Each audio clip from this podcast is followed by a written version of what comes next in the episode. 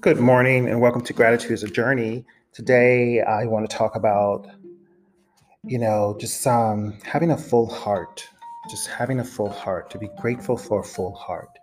And having a full heart is truly being open to the surroundings around you, to be open to understanding that something that you may not understand.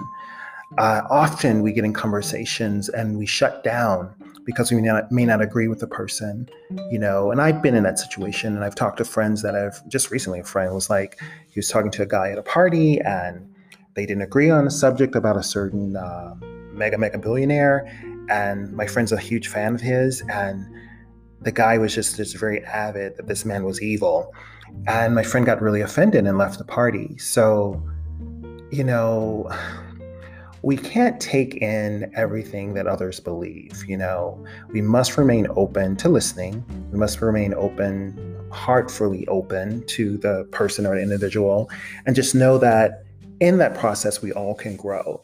There are definitely people that I don't agree with a lot of times, but I do listen to what they have to say. And sometimes that conversation will come up and something in the future, and I, go, oh, that's what so and so meant.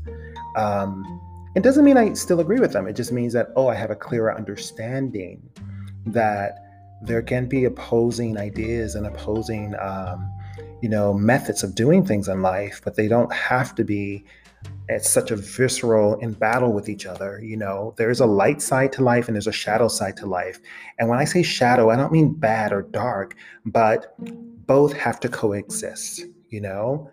And just having a full heart and being open to others, I think it's paramount. So, to each of you, as you walk through your day, you know, whoever you encounter, just have an open heart, a full heart, just to try to understand, to impart wisdom to them or take in wisdom from them, you know, and just be a light, just be a light in the world. That's the key, right?